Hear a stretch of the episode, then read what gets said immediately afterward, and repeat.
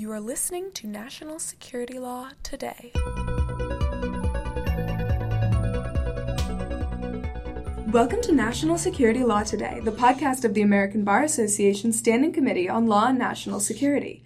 I'm Nicole, a member of the committee staff, and I'm joined by my co host, Elisa, a national security lawyer who is here in her individual capacity and not on behalf of any agency or company. All right, our special guests today are Mieke Eoyang, who has worked on Capitol Hill as Chief of Staff to Representative Anna Eshoo, bless you, and Defense Policy Advisor to Senator Ted Kennedy, and who is now the Vice President for the National Security Program at Third Way, a nonprofit think tank here in Washington, D.C., and Jackie Kempfer, did I say it right? Mm-hmm. I hope. Awesome. uh, who worked on nuclear security and non-proliferation before joining Third Way as a policy advisor for their clean energy program. So thanks for tuning in, everyone. And Mieke, Jackie, we're really, really grateful that you came in tonight. Really happy to be here. Yeah, thanks Thank for you. having us. All right, we're here to talk about something that sort of skated past people, which was the House Oversight Committee staff report on the transfer of, U- of U.S. nuclear technology um, not some other kind of technology, to Saudi Arabia. That that sort of slipped through largely undetected in July, uh, which was now a couple of months ago. Uh, Mieke Jackie, what was this very important report about? Yeah, so listeners may recall that. Um, one of the concerns that people had with Michael Flynn, the President Trump's first national security advisor, was that during inauguration, he was sending some text messages to some people about some business activities that he was involved in. And what turns out to have happened is that he was involved with this nuclear energy company, IP3, and he was trying to get uh, IP3's technology into a deal with the Kingdom of Saudi Arabia, who had been for quite some time interested in developing nuclear energy. Um, from a national security perspective, this is a really big deal because having an active nuclear energy program is often a thing that countries that are interested in acquiring nuclear weapons do so that they have the technology and the resources necessary to divert things out of that energy program into a weapons program. Wow. Okay, and this has not been the best week um, for security in that region. We'll get to that in a minute. Nicole? So there's an expression about the Washington revolving door, and this report certainly chronicles the influence that former government leaders, as we mentioned, uh, former National Security Advisor Flynn, have over the White House and foreign governments who need the defense power of the U.S. So who else were some of the major players in this report? Yeah, so what we see in this report is a lot of interaction between people at this particular company, IP3, and Trump administration officials trying to broker this deal. Now, to be clear, the United States has tried to work with other countries in the Middle East to set up frameworks on nuclear energy, and Jackie can talk more about this, um, including in places like the United Arab Emirates, where we've negotiated a very strict uh, technology sharing agreement known as a 123 agreement. We've negotiated these with countries all over the place. So, 123 agreements by themselves are not necessarily problematic, but what you see in this particular um, report is a complex interplay of former national security officials, current Trump administration officials, and uh, officials in Saudi Arabia all working together to leverage influence in this administration to move this mm-hmm. energy agreement forward. Right, and um, getting to your original question, um, one of the folks that's mentioned repeatedly in this uh, in this oversight report is a Thomas Barrack. I don't know if I'm pronouncing his name correctly. Barack. Uh, yeah. Barack. Um, but you know, this is someone who had extremely close ties to President Trump um, and the administration, um, and was a longtime personal friend um, and campaign donor and inaugural chairman. Um, and so wow. this is this is really you know this character is sort of uh, the common thread that you kind of see woven throughout most of the different um, highlights of this report. Um, and what it really ends up highlighting is the administration's willingness to let private parties with close ties to the president have outsized influence over U.S. policy towards Saudi Arabia, um, particularly as uh, Mieke mentioned, IP3 International.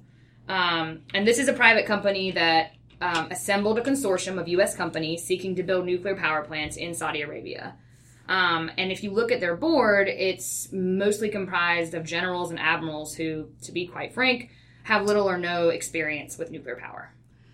Right, they don't, and I, I did find it interesting that they were generals. Right. Period, because I, you know, we saw General Flynn find himself in in trouble. Um, but you know, some of these people obviously transcend the current administration. They go back years. General Alexander. Um, but but I did find that interesting that these people who are generally sort of patriots suddenly find themselves embroiled in the middle of this thing that arguably is not necessarily in the interests of the United States. Fascinating. Yeah, and I think that we've seen a trend of technology companies recruiting generals to their boards to build gravitas, generals and national security officials. Um, you see this in the Theranos case, for example. Um, and these generals and admirals, while very expert in very specific things in national security and broader geopolitical contexts and in running large organizations, may not have the expertise necessary um, on a corporate board to keep people out of trouble or to rec- to be sophisticated actors um, in this in this context. And I think that, but there is a real trend for people to try and get that kind of um, resume onto their board. Yeah, that was uh, very telling. And to be clear, what Mieke is referring to in this instance is the company Theranos that had a pinprick test. They said could do all sorts of things, and that they had engaged in this rigorous testing of, of the um, technology that they offered that was going to be dirt cheap. And of course, none of that had happened, and the entire thing collapsed. And it appears that none of these people sitting on the board that she's referring to um, seemed to have the wherewithal to really scrutinize what was happening internally, which was essentially nothing. Right. Um, all right, Jackie, MBS, um, and when we're talking about Mohammed bin Salman, who is the, um, what exactly is he? He's the crown prince. and the heir apparent. the heir apparent, certainly, um, of the Kingdom of Saudi Arabia. Um, and he keeps saying over and over again publicly that he's preparing the kingdom for a time when there's no more oil. Um, you know, anybody who knows the history going back to sort of the British and the way that part of the world was divided up would say, hmm, you exist really as you are today because of oil. Um, is that a credible claim on his part, or is it just a justification that seems to appeal to our sort of Western values and some sort of ruse to acquire acquire uh, nuclear technology? So I think you know just to put a few facts on the table to sort of really hone in on um, wh- how much of their actual domestic oil they're consuming is important first. So currently, Saudi Arabia consumes over one quarter of its oil production, and while energy demand is projected to increase substantially, oil production is actually not slated to increase. And so, from what I'm hearing, mostly it's really about we want to actually keep our oil for exports and not consumption. Um, There is a secondary reason, though, why Saudi Arabia would be interested in acquiring nuclear energy. And we've seen this in countries like Iran and North Korea, which is the countries that develop nuclear power plants, then divert waste products from those nuclear power plants into covert weapon systems. Now, Saudi Arabia is seeing its main rival in the region, Iran, previously try to develop a, weapon system, freeze for a while under the Obama administration, and then begin enrichment again in the Trump administration. So, in looking at that geopolitical rival, they also have an interest in developing an energy program that could be diverted into a weapons program, which given that the 9-11 hijackers came mostly from Saudi Arabia, should be of tremendous national security concern to every American.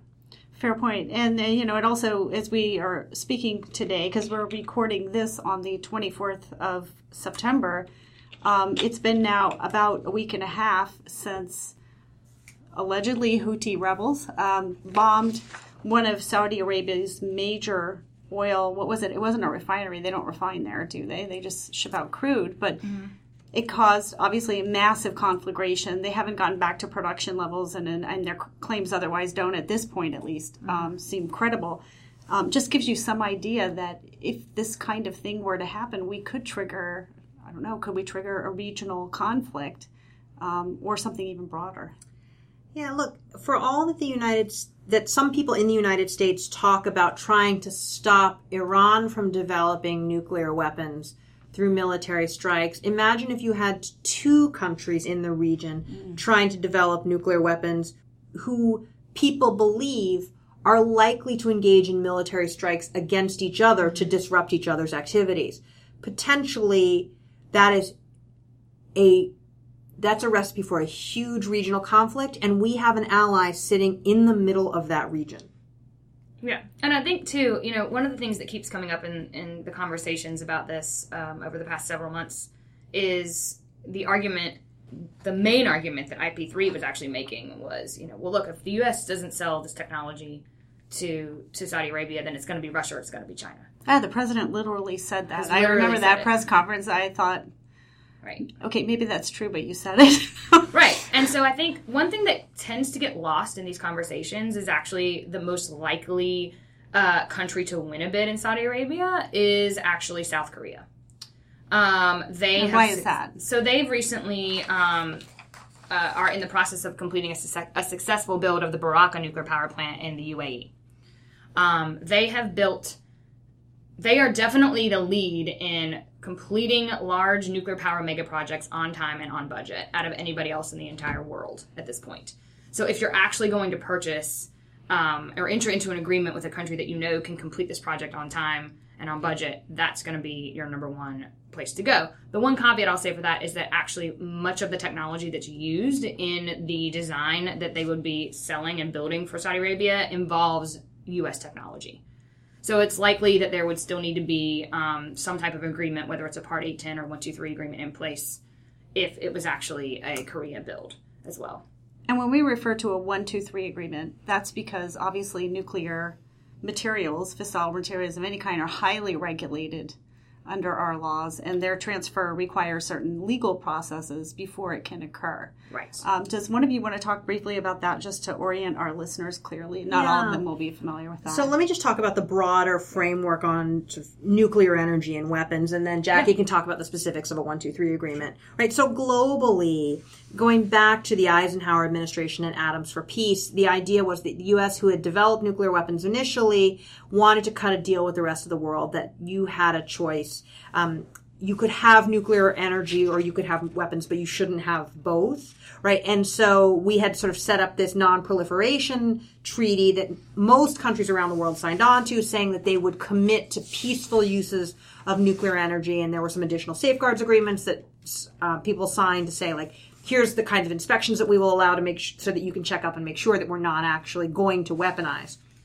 A small number of countries initially were accepted from that as nuclear weapon states, but everybody else was only supposed to be using peaceful nuclear energy. Over the life of that treaty, what we've seen is a number of countries develop weapons on the side of that. And the United States really crossed a Rubicon when it signed a 123 agreement with India in the Bush administration. India had developed nuclear weapons outside of the NPT structure, and the U.S. went ahead with nuclear energy sharing anyway. There were a lot of concerns about that, but Jackie can talk about the kinds of safeguards that we we talk about inside of the 123 agreement. Yeah. So one thing that we mentioned earlier in the conversation was this gold standard um, one two three agreement that we saw with UAE. Um, and so that was really the first, that was back in 2009. That was the first time you've seen the gold standard. And what that means is two things. One, that UAE um, explicitly came out and committed to not um, uh, not completing enrichment or um, reprocessing as, at all as part of their system, which is some of the stuff that Mieke talked about that can actually take you from a nuclear power program to potentially weapons. Um, and the other piece of that, she mentioned safeguards, is um, that they agreed to take on the additional protocol, which is basically an additional layer that you can take on for um, uh, verification things from the IAEA, the International Atomic Energy Agency, on top of your comprehensive safeguards agreements. So it's just another layer of, of sort of um, security and Compliance or-. Exactly. Um, so, so Section 123 requires that the Department of State submits a nuclear proliferation assessment statement explaining how the nuclear cooperation agreement meets our non-proliferation conditions. Congress then has a total of 90 days in continuous session to consider the agreement. If they don't, it just becomes law. So if they don't touch it, it's so this is sort of the process for a one two three agreement. Um, so as I said, the the gold standard was sort of coined uh, back in 2009 um, with the UAE agreement. Now there's a whole other sort of export um, control agreement called Part. It's a Part 810 process. Um, so Saudi Arabia does not have a one, two, three agreement in place with the United States right now. But without that agreement, you can actually do limited forms of cooperation related to the development of production of special nuclear material um, through Part 810 authorization. So, Part 810 authorizations do not allow any technology transfer. Um, so, it's more um, basically you can transfer knowledge, you can have conversations leading up to Saudi Arabia actually deciding who they're going to go with. That's sort of what the Part 810 process is. 123 is actually transferring physical objects, te- you know, at the actual right. materials. Part 810 is really more focused on um, basically being in compliance with having conversations leading up to potentially a sale. So, and what I hear loud and clear um, is that Congress has the sort of right, statutory right, to be involved in this process at some point and weigh in. This sounds like, correct me if I'm wrong, the, the thrust of this entire report is that Congress was obviously not engaged. These were backdoor meetings at the White House, um, that the process was largely being skipped. Um, there wasn't even any pretense of gold standard style commitments, let alone a gold standard commitment, and um, that they were using sort of their personal relationships. Now, I also notice a theme here, which I've joked before about one of our with Stewart Baker about, which is.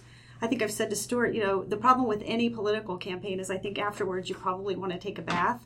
A lot of these people seem to have come from a campaign into some relationship, which is, you know, not uncommon and not everybody involved in a campaign has problems, maybe not even most. Um, but thematically, that seems like what happened here is you, you gave some sort of unequivocal support and boom, you're in the door. And now maybe these things are, correct me if I'm wrong, not in our best interest? Yeah, so I think one of the challenges here is right. This happens in a, in a political campaign. We've got a lot of donors and people who are close to the president and people who are advising candidates about what the priorities are of the United States. Now, there might be legitimate reasons why you would want Saudi Arabia and other countries to adopt nuclear energy because it is a carbon neutral source of energy. It is part of the ways that we can try and reduce our carbon footprint globally. There are reasons why you could say this is a priority for us. We're trying to mm-hmm. negotiate gold standard one, two, three mm-hmm. agreements with as many countries as we can, and, and that's the thing that we're going to do. And you could have people around a candidate saying this is important, and a candidate, when becoming president, take that on as an issue. But then, in a normal administration, if that becomes a presidential priority, what you would see is people from the Department of State and the Department of Energy at the worker bee level engaging on this issue and making it a diplomatic priority. And you would have experts involved who have negotiated this agreement before people perhaps who are on the india 123 negotiating Yep. team. It would be done at a very different level than at right campaign person to kt mcfarland at the white house.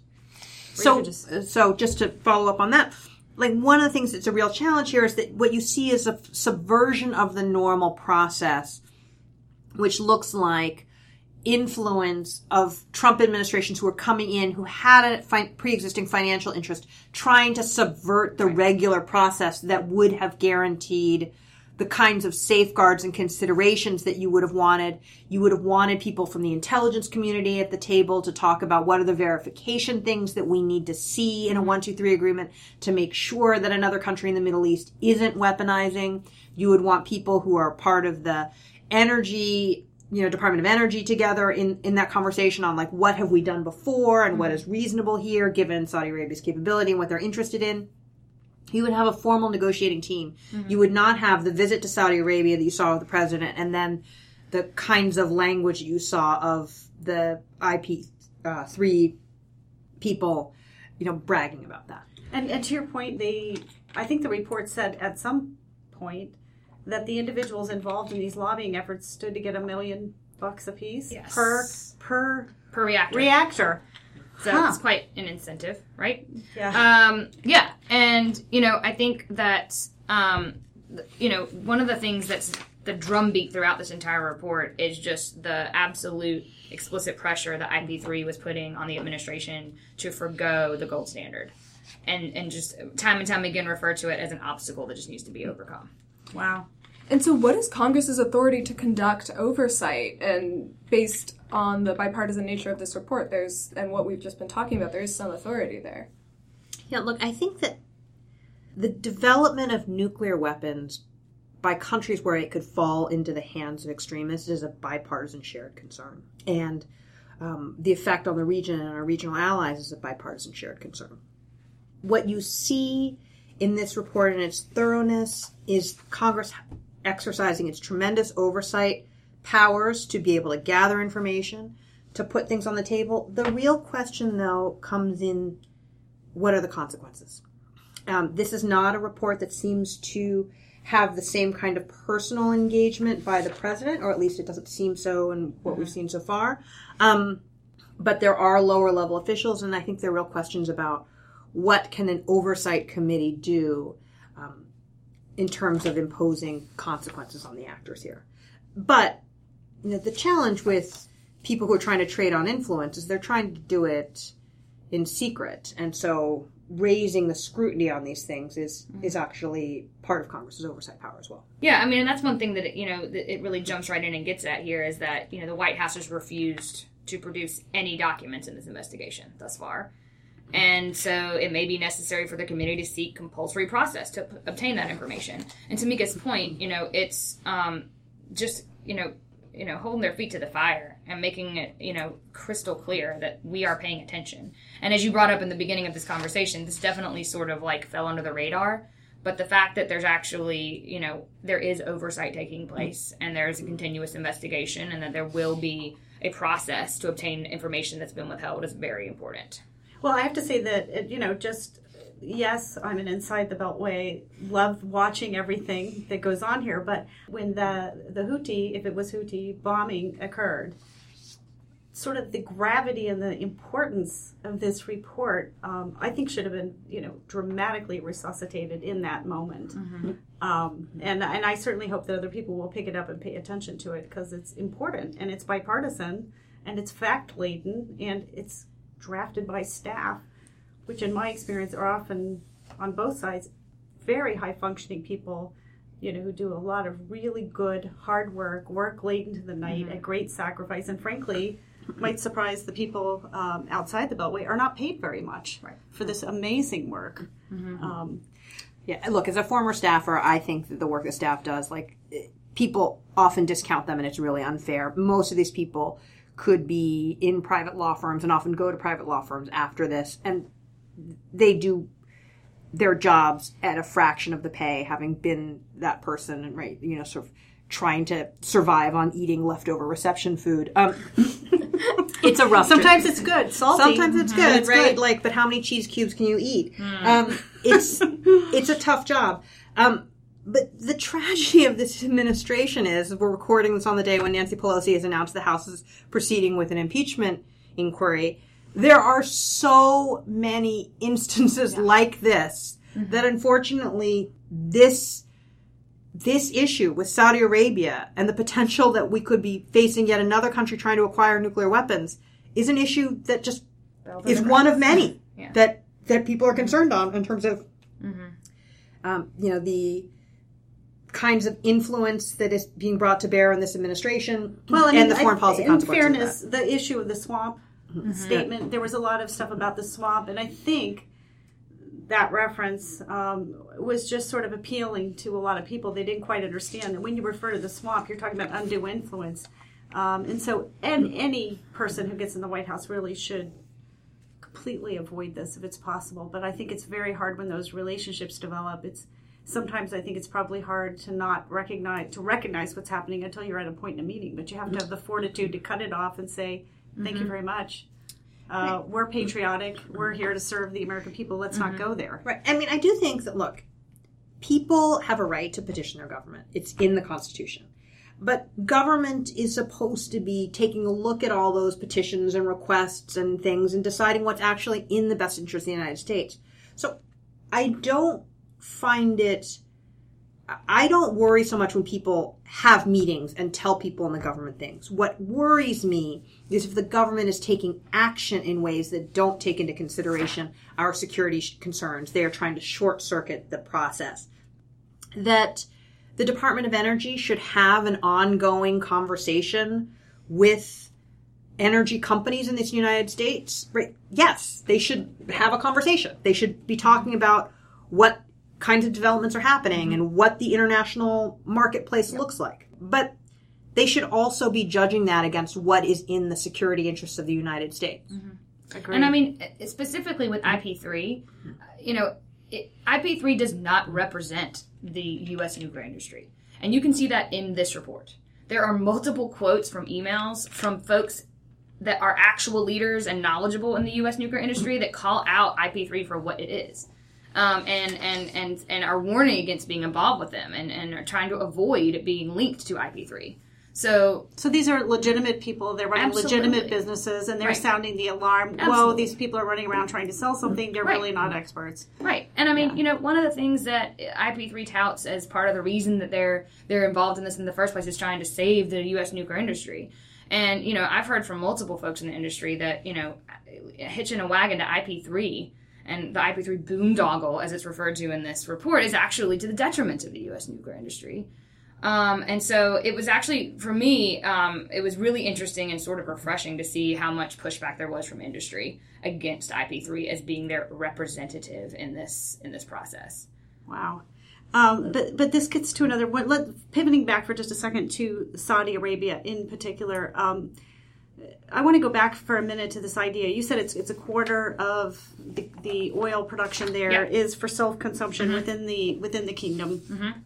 But um, back in the 1970s, the Kingdom of Saudi Arabia agreed to transact all sales of oil in U.S. dollars. Now, um, we just completed a podcast with Brian Egan, friend of the cast, awesome guy, who talked a lot about um, what that has meant to us over the years, what that's meant to the dollar. And we know that at Jackson Hole, back in, I don't know if it was July or August, um, that, you know, Mark Carney and, and um, the chairman of the Fed were talking about everybody untethering from the dollar.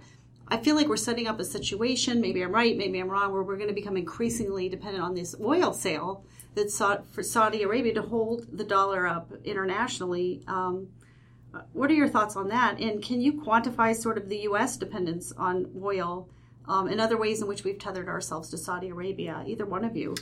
I will caveat my entire statement on the fact that this is not my wheelhouse.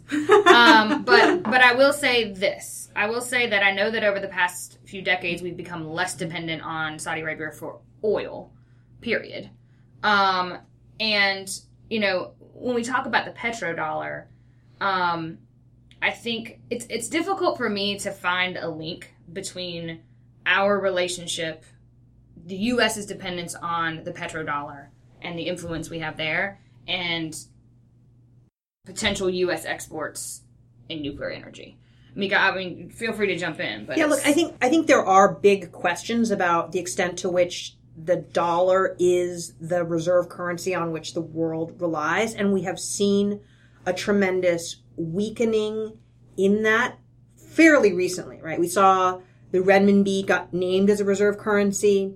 We saw as a result of the US withdrawal from the Iran deal, the European countries talking about was there a way that they could transact business with Iran without touching the US banking system? Could they set up a special situation for that? Right? I think it is one of those hidden things about American power that people don't really understand. That so much global economic activity transits the American banking system and the financial system in ways that give us a lot of insight and power in America. And to the extent that that begins to go away, it really is problematic for America in ways that will be very hard to see in the short run, but will be really hard for people to deal with in the long run. Really consequential, like in ways that we can hardly predict as we sit here. That's right. Massive. Right, and I'm sure there are economists who could who could give you a much more detailed explanation of what's going to happen globally if as that decoupling happens. But there is tremendous power in the United States being the center of the world financial markets and the you know mm-hmm. global economic activity. There is.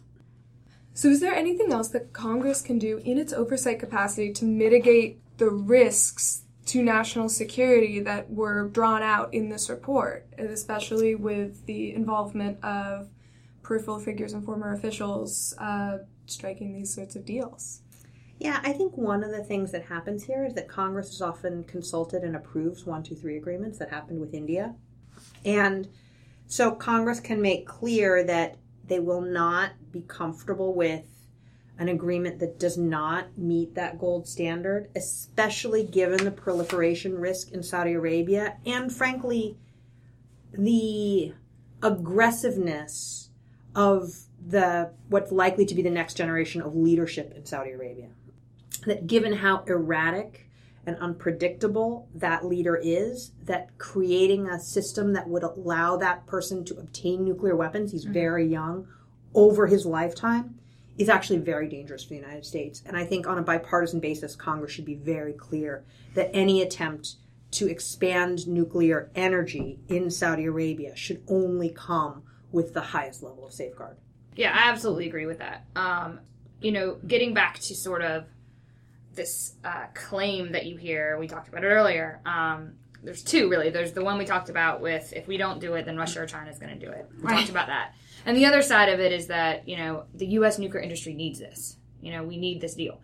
And to be quite frank, um, you know, it's, it is, we will not get the benefits mm-hmm. that make it worth weakening our standards on, on nonproliferation for this agreement. It's just not, it's not in our best interest. It's not in the U.S. nuclear industry's best interest, and it's not in just the United States national security best interest. Well, to your point, too, what you're saying earlier is that the way this deal was being sort of hatched, there would have been no sort of exchange, no sort of agreement that would have allowed for any sort of compliance. It was just sort of a here, have it, enjoy. Um, and then you just hope for the best. Uh, nothing. No well, there would have been. I mean, there absolutely would have been a one, two, three process put in place at some point. It's just the most troubling thing about this is all of the, as Mieke explained, um, there has been a Part Eight Ten process that has taken place. Um, Why don't you explain briefly again sure. what Eight Ten is? So there was some. There, this came out in the news um, earlier this year or last year. Um, but essentially, there were concerns that um, the, I think there were six nuclear companies that had Part Part Eight Ten authorizations, but had requested for them to be remain anonymous. Um, which this actually does happen quite often. Um, just because you happen to have, um, you know, some confidential business information that you don't want to have public to folks that you might be competing with in a bidding process and things sure. like that.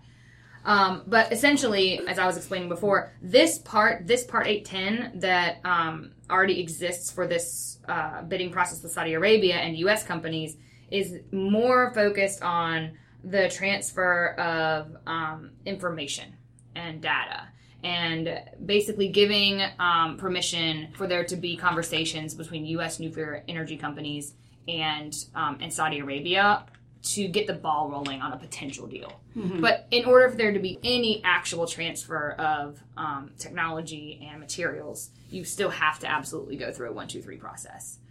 Um, the biggest concern with this report and what it has revealed is the the level and amount of access that this company IP3 was able to have um, really, pretty much, it seems at the complete exclusion of any any other members of industry that have actually been around and had lots of years of experience and could speak really well to this topic. So that seems to be one of the most concerning factors. Wow. Okay. Well, another happy day. um, all right, Mieke, Jackie, thanks so much for coming in to talk about this report. Uh, I'm really glad, and I'm glad it was both of you. Um, and thanks for listening to the podcast uh, National Security Law Today from the American Bar Association Standing Committee on Law and National Security. You can find links to the Black Letter Law and articles on today's topic at americanbar.org slash natsecurity and in the notes to this podcast, including a link to that House Oversight Committee report that we have been referencing throughout and a Lawfare article called Why Flynn's Nuclear Advocacy Was So Dangerous. Uh, you can also find information on our site about our upcoming annual conference in November, which is a can't miss event for national security lawyers. You can also drop us a note at nationalsecurity at americanbar.org. Follow us on Twitter at ABANatSec. We welcome your feedback. Thanks for listening, and we'll be back next week. The views expressed on national security law today have not been approved by the House of Delegates or the Board of Governors of the American Bar Association and accordingly should not be construed as representing ABA policy.